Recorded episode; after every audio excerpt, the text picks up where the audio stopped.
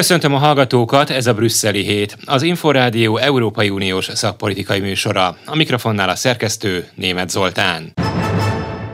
Az Európai Unió és a NATO hozzáállása, valamint a szomszédságunkban zajló háború kimenetele is alaposan befolyásolja, hogy Ukrajna és Moldova tagjelölté válása mennyire rendezheti át a világpolitika térképét. Hamarosan erről lesz szó. De előtte arról, hogy a konfliktus mellett a magyar helyreállítási terv ellenfogadása is komoly befolyással van az itthoni gazdasági helyzetre. Erről kérdezem Gyévai Zoltán uniós szakértőt. A huszonhét országból huszonöt rendelkezik jóváhagyott tervvel, közülük már huszonnégyet részben ki is fizettek, Lengyelország ugye a legutolsó volt, és ott még azért néhány hónapot kell várni az első kifizetésre. Két ország maradt, az egyik Magyarország, amely viszont még az első körben szinte tavaly áprilisban nyújtotta be a tervét, és Hollandia, amely viszont nemrég nyújtotta csak be a tervét mostanában, és kb. négy milliárd euróra pályázik.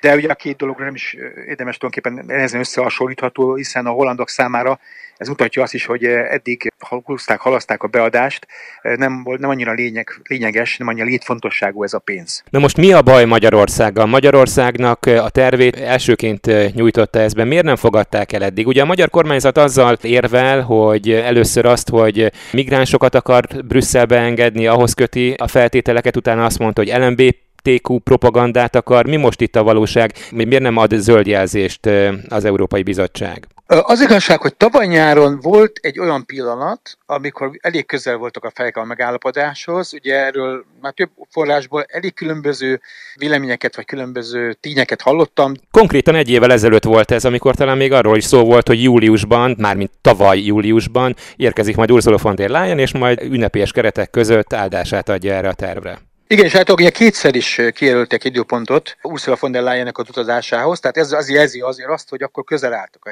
ehhez. Na most ahogy az idő telt és múlt, be két dolog zavart bele igazából. Az egyik ugye a magyar gyermekvédelmi törvény, amiből aztán nagy botrány lett a tanácsban, emlékezzünk arra vissza, hogy a tagállamok kétharmada elmarasztalta Magyarországot, először az Európai Tanács napirendjére is felkerült a téma, és az Európai Bizottság el is indította az eljárást. Ez azért tényleg kiverte a biztosítékot. Nem csak Brüsszelben, számos országban is. Ez az egyik dolog. A másik pedig az, hogy azt is látni kell azért, hogy ahogy telik múlik az idő, úgy az Európai Bizottság is egyre több országgal ugye tárgyalt, és egyre több tapasztalatot szerzett ezekről a tárgyalásokról. Magyarán, ha valaki még korán be tudott fisszolni, hogy így fogalmazzak a rendszerbe, annak még valószínűleg kevesebb feltételnek kellett megfelelnie, bár ezek a feltételek a rendeletben már benne voltak foglalva. Például az, hogy, és ez mondjuk az Európai Bizottságnak itt van egyfajta mozgástere, diszkréciója, hogy így fogalmazzak. Ez pedig arról szól, hogy ahhoz, hogy egy tervet jóvá hagyjanak, az úgynevezett országspecifikus ajánlások, ezeket ugye Brüsszel minden évben az európai szemeszter keretében megteszi,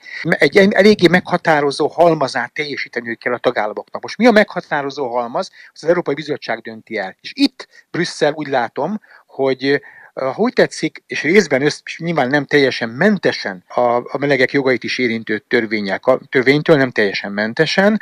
Itt úgy gondolta, hogy akkor viszont akkor ebből eléggé maximalista álláspontra helyezkedik. És itt kezdődött tulajdonképpen az a történet, úgy gondolom, ahol az Európai Bizottság mindezek hatására tavaly nyáron csavart egyet, szorított egyet, ha úgy tetszik a csavaron, és ebből az is, az is jelentett, olyan konkrét feltételeket támasztott Magyarországgal szemben, amelyek egy, amelyekre egyébként hivatkozhat, hivatkozási alapként, alapként szolgálnak az országspecifikus ajánlások, tehát hivatkozhat rá Brüsszel. A, a, a magyar kormány számára viszont ez azt is jelentette, hogy szigorú feltételeknek kellett megfelelnie, vagy kellene megfelelnie, sokkal szigorú feltételeknek, mint azt a korábbi szakaszban. De mik ezek konkrétan? Lehet ezt ö, pontosítani? Tehát így, amiről tudunk igazából, mert ugye se a bizottság, se a magyar kormány erről nem nagyon kommunikál, van egy megállapodás közöttük láthatóan, amit viszont tudunk, hogy általában véve, ugye ezek a korrupció ellenes intézkedések, a főügyészség, a magyar főügyészségnek a tevékenysége részben, és az átláthatóság, a döntéshozatal átláthatósága. Általában az átláthatóság és a korrupció ellenes intézkedések tartoznak ebbe a körbe. Nyilvánvalóan azért azt ne felejtsük el, hogy a, és ez egy, egy másik eljárásnak is tárgya, ami a, a jogállami feltételrendszer kapcsán indult, hogy a közbeszerzési szabályok is. De a kettő egy kicsit össze is ér egymással. Most, ha konkrétumot akarunk, akkor két-három dolgok konkrétumot eddig sikerült azért valahogy megtudni, még hogyha nem is, aki ezt, azok, akik ezt elmondták, azok nem is vállalták, ugye, hogy ők a nevüket is adják hozzá.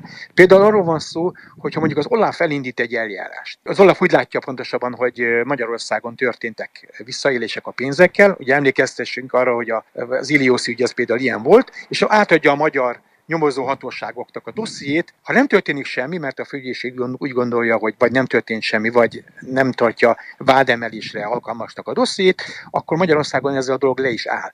Az Európai Bizottság úgy tudom azt szeretné elérni itt, hogy legyen egyfajta le, fejebe, felebezési lehetőség, amihez tulajdonképpen törvényt is kéne módosítani, hiszen egy bírósági lehetőséget kellene beiktatni, ami a főügyészség döntését meg lehetne kérdőjelezni ezzel. Aztán van az átláthatóság esetében, ugye ott a magyar törvényhozási módszerekkel van problémája az Európai Bizottságnak, az, hogy például képviselők be tudnak terjeszteni mindenféle egyeztetési mechanizmus nélkül, ugye ez a hivatalos, normális egyeztetési mechanizmuson kívül, ugye kell bizottságokat végigjárni, fontos törvénytervezeteket, és azokat a parlament gyorsan el tudja fogadni. Tehát itt, itt például a, a döntéshozatal átláthatósága egy fontos kérdés, és akkor van mindig, az, mindig van az antikorrupciós keret is, ami szintén visszaköszön egy másik eszköznél. Tehát ha úgy tetszik, az Európai Bizottság egyébként a rendeletben van lehetősége rá, tehát a rendeletnek ezt, ezt nem mond ellene egyáltalán. Az Európai Bizottság olyan feltételeket támaszt, maximalistán támaszt, ha úgy tetszik, most úgy értelmezi, hogy maximalistán értelmezi azt, amelyek azt garantálni fogják azt,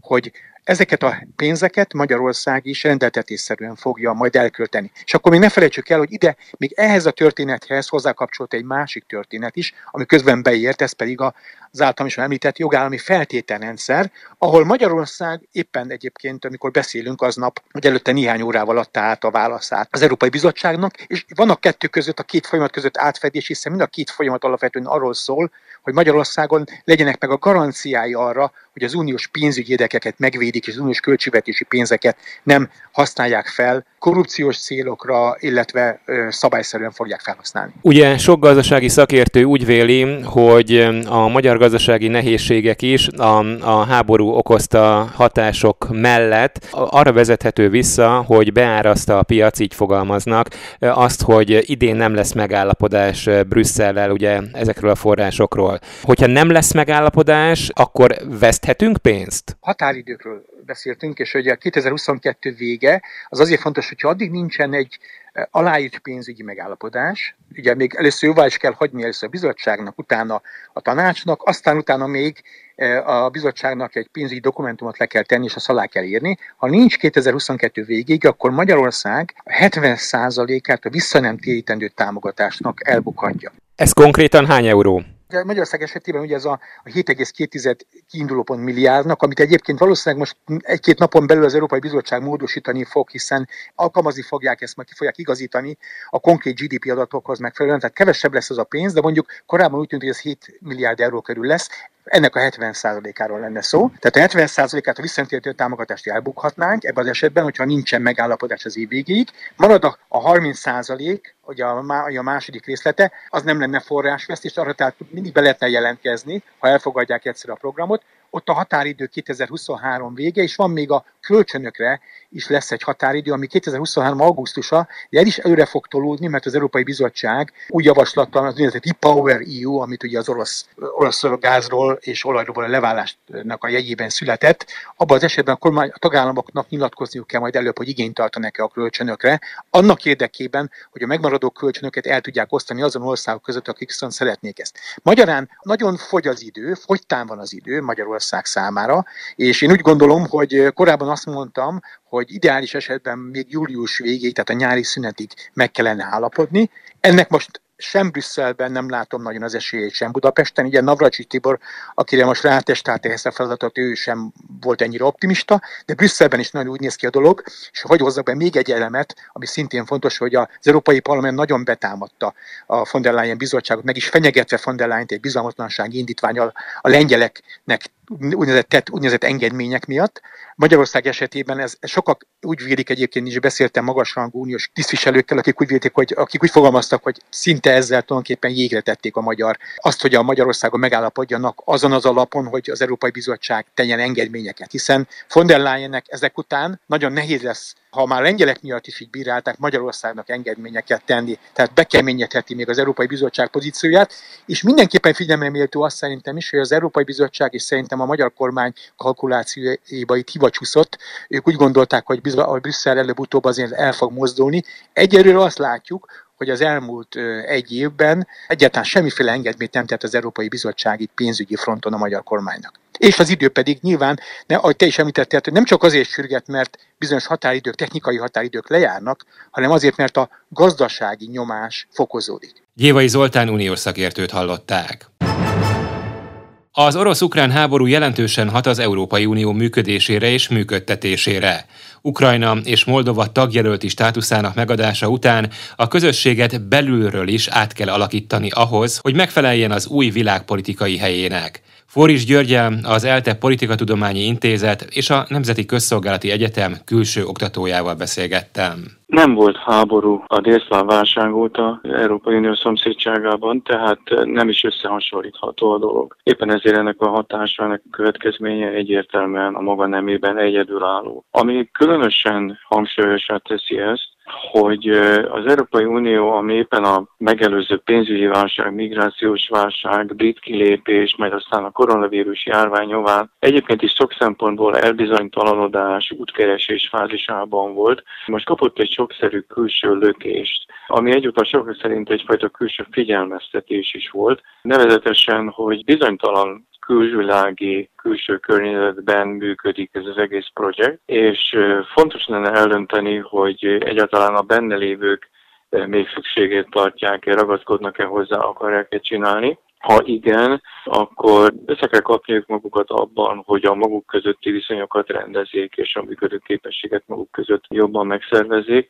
illetve hogy erősebb legyen a reagálási képességük a külvilágra, ami esetleg adott esetben ártó módon, vagy a, a létüket negatív, befolyásoló módon tud, tud hatni rájuk. Érdekes, amit mondasz, mert volt egy ilyen külső hatás azért kétezer-tizenötben, ugyan a szír háború, ami példátlan migrációs nyomást helyezett Európára. Tehát akkor már egy harmadik országbeli történés azért alaposan felforgatta az Európai Uniót. Igen, de az mire Európáig elért, átalakult egy konkrét téma, probléma köré migrációs problémává, ami egyébként nem volt teljesen ismeretlen az Európai Unió életében, hiszen a délszláv válság idején szintén több százezer menekült lett el a Nyugat-Balkánon szomszédos országokat, aztán persze közülük sokan egyre inkább északra mentek, de szóval ilyen nagy mértékben tudjuk, mi több, több mint egy millió ember elindulásáról volt szó. Először rohanta meg, ha úgy tetszik, az Európai Uniót, amire sok szempontból felkészült volt a határok következetes kezelésétől kezdve az érkező menekültek módszertanán keresztül,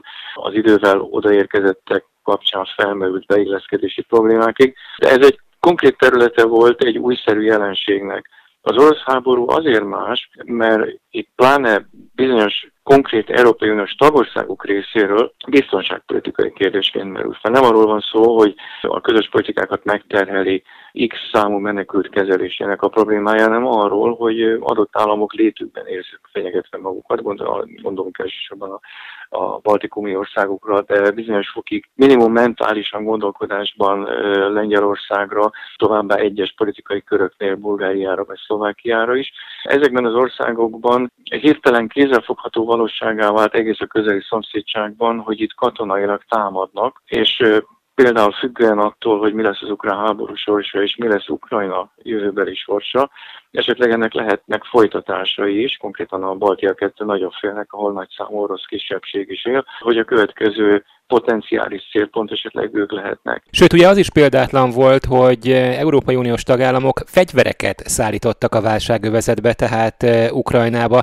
Többek közt a második világháború óta talán először Németország is beadta a derekát. Egyrészt, másrészt először került arra sor, hogy a tagországok döntöttek arról, hogy közösen lépnek fel ilyen akciókra, nem csak arról szó, hogy egyes tagországok is megtették, és a többiek nem bánták, hanem ez koordináltan történt meg. Na mindez arra utal, hogy az Európai Unióban együtt élő országok úgy érezték, hogy ez a fenyegetés, ami pillanatilag a szomszédos Ukrajnát éri, ez adott esetben az ő közösségüket is elérheti, és innentől kezdve az ukrán háború nem egy egyszerűen külpolitikai kérdés maradt, mint amilyen a maga nemében volt az imént említett szíriai háború, hanem az é u működésének külső környezetében egy olyan érzékeny változás, amire az é u-nak önvédelmi reflexből sokkal mélyebb megfontolásokból kellett reagálnia, és védekező eszközöket kellett nagyon gyorsan találnia. Ugye az energiapolitika az egy nagyon súlyos következménye ennek a háborúnak, mégis a szállítások, amiket még most nem lehet érezni, és ezt Németországban is mondják, hogy talán még most kevésbé lehet, de mégis veszélyhelyzeti fokozatokat állítanak már fel Németország területén is. Mire számít? Vagy milyen következményei lehetnek ennek az energiapolitika területén majd ősszel, illetve télen? Tehát tud-e fűteni majd Európa? Hát itt országunként is eltérő helyzetek lesznek. Más helyzetben vannak azok az országok, amelyeknek vannak kikötőik, nehogy Isten van, saját területekön vagy a szomszédságukban folyékony gáz fogadására alkalmas infrastruktúrájuk. Tehát adottak azok a lehetőségek, hogy szükség esetén akár több pénzért is, de kellő előszervezéssel, persze és rákészüléssel pótolni tudnak kimaradó energiakészleteket. Azok, amelyek csővezetéken lógnak, és hát tipikusan ilyenek a közép-európai országok, persze sokkal nehezebb helyzetben vannak.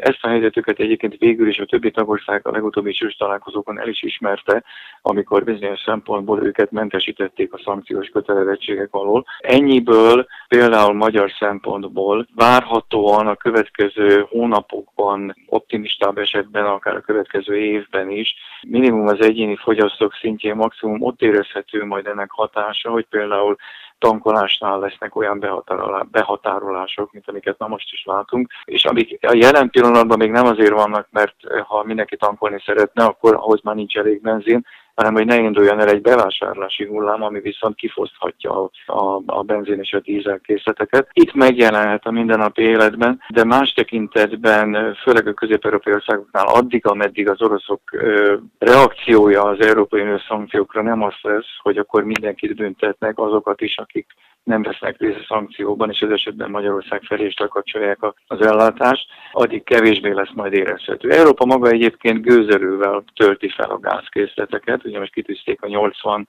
egyes országok önként vállalt alapon a nyolcvanöt százalékos feltöltöttségi szintet, ami hát a duplája annak, amit a tavalyi látszólag nyugalmas időszakban a legtöbb ország elért vagy megtett. Ez azért adhat majd egy ellátási biztonságot, és akkor ehhez jöhet az, amit az imént mondtam. Az országok többsége azért tud kívülről elvben hajón át is kapni utánpótlást. Egy szó mint száz, nagyon tragikus energiaellátási vészhelyzet maximum akkor következhet be, hogyha a következő néhány héten, hónapon belül, mondjuk szeptemberre egy teljes egészében leállna Európába a gázszállítás. Ahhoz azért ma még nem áll annyira felkészülten az egész európai ellátási rendszer, hogy ennek kiesését azonnal pótolni tudja, hogy nyilván akkor lesz kapkodás, lesz hirtelen szénbányászat újbóli megnyitása, lesz német technikai drámai döntés, az atomenergia életben tartása, és ezt tudjuk, hogy éppen ki akarják vezetni kapcsán. Az elmúlt húsz év komoly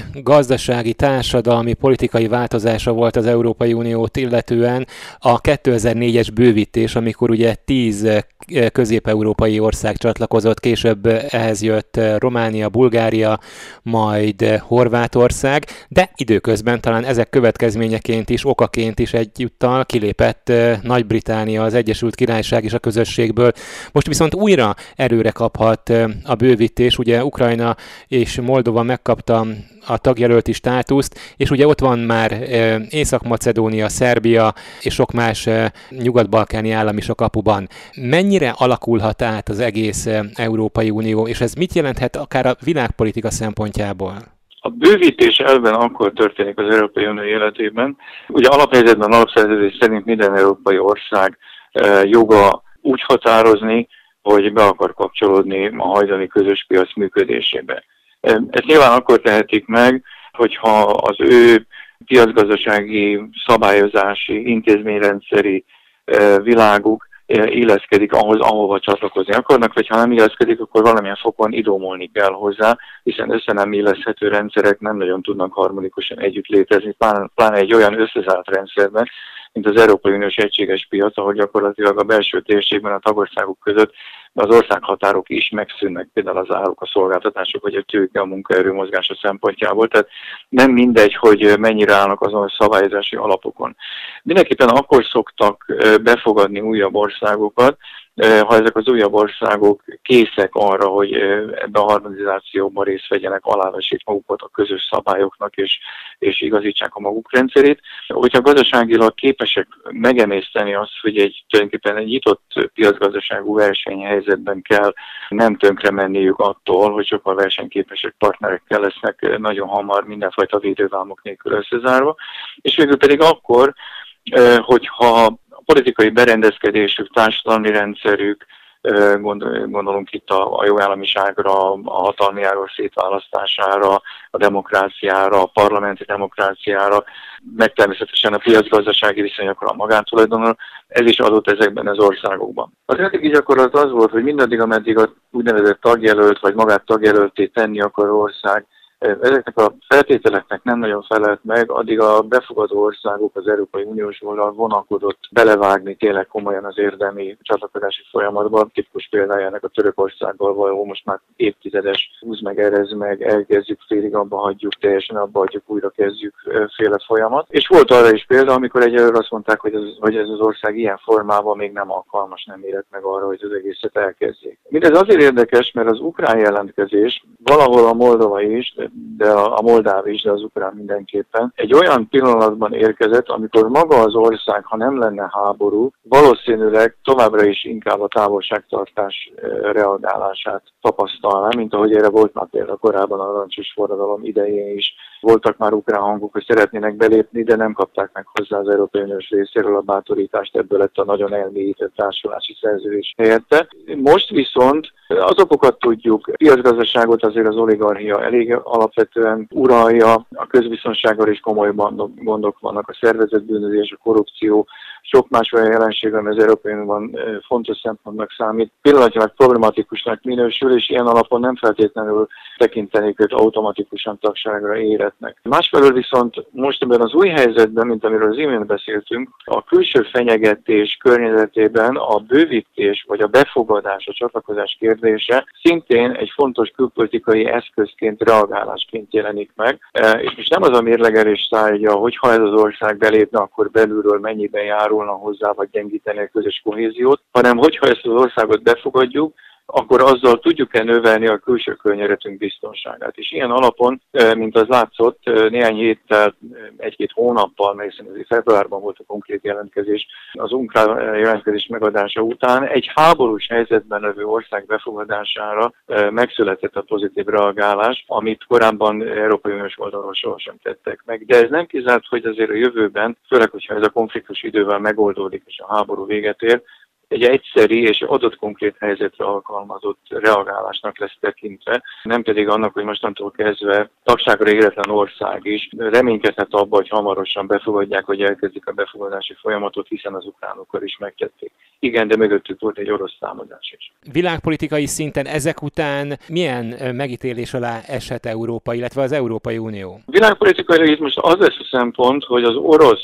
katonai eszközökkel történő befolyás, növelés, egyes megítélések szerint birodalom újjáépítés, mások szerint éppen, hogy a visszaszorulás fegyveres úton történő megakasztása. Na ebben a folyamatban az Európai Unió, és ebből a szempontból egyébként vele kézen fogva a NATO is, mennyire hatékonyan tud fellépni, és mennyire eredményesen. Ha ezekkel a lépésekkel eléri azt, hogy az ukrán helyzet konszolidálódik, és hát ez most egy nagyon cinikus megjegyzés, úgy fogalmazni, hogy legfeljebb Kelet-Ukrajna idézélve onova vészel és kerül végleg orosz fennhatóság alá, de maga az ukrán államiság nem kerül veszélyben, viszont tartósá válik a demokratikus átalakulása, és beintegrálódik a nyugati integrációs rendszerekbe, akkor azt mindenki tudni fogja, hogy ez nagy problémát is fog megjelenteni például az Európai Uniónak, hiszen akár csak gazdasági szempontból és egy rendkívül elmaradott ország kerül be amelyek nem mellesleg a mai kelet-közép-európai országoknak szánt támogatások egy jelentős részét megcsapolhatja majd egy újabb költségvetési ciklusban, hiszen változik az átlag, máshova fog kerülni a támogatottságra szorult jogosultság. Másfelől viszont meg tudta oldani azt, hogy egy nagyon fontos sávon egy, egy ütköző zónát tudott létrehozni a nyugati életformát, ha úgy tetszik, támadó, veszélyeztető, katonai módon is fellépő keleti támadásokkal szembe, és ez egyértelműen nagyobb politikai, világpolitikai jelenlétet és befolyásolást is fog biztosítani a számára. Fóris Györgyöt az ELTE Politikatudományi Intézet és a Nemzeti Közszolgálati Egyetem külső oktatóját hallották. Brüsszeli Hét. Ezzel véget ért a Brüsszeli Hét, az Inforádió Európai Uniós szakpolitikai műsora. Egy időre azonban most befejeződik az Inforádió történetének egyik legrégebb óta futó műsora.